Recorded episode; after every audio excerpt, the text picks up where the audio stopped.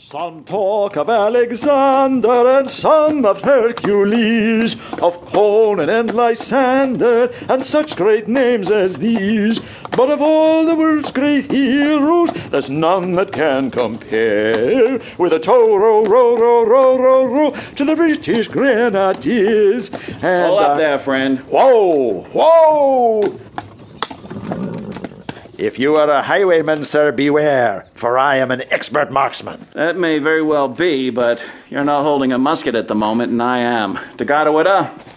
A savage and a boy, a gang of thieves.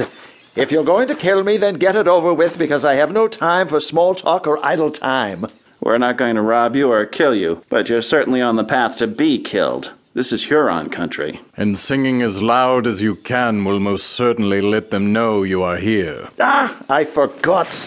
Being all alone out here, a body can slowly go mad. All I've had to talk to since leaving Albany has been my horse, and she doesn't answer back. Where are you headed? For Ticonderoga. Am I in the vicinity? We're about three miles away. Thank you, lad. Are you a peddler?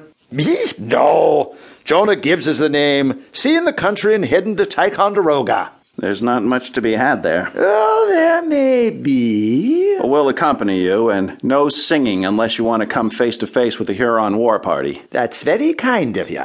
I'm Captain Taylor. This is Tagadawada, and this is my son Adam. Pleased to make your acquaintance. Would you like to ride? Plenty of room in the wagon. Adam, why don't you ride up there with Mr. Gibbs? Tagadawada and I will walk on ahead. All right. Right up here, lad. Keep your musket at the ready. If we're attacked, they'll be on us before you know it.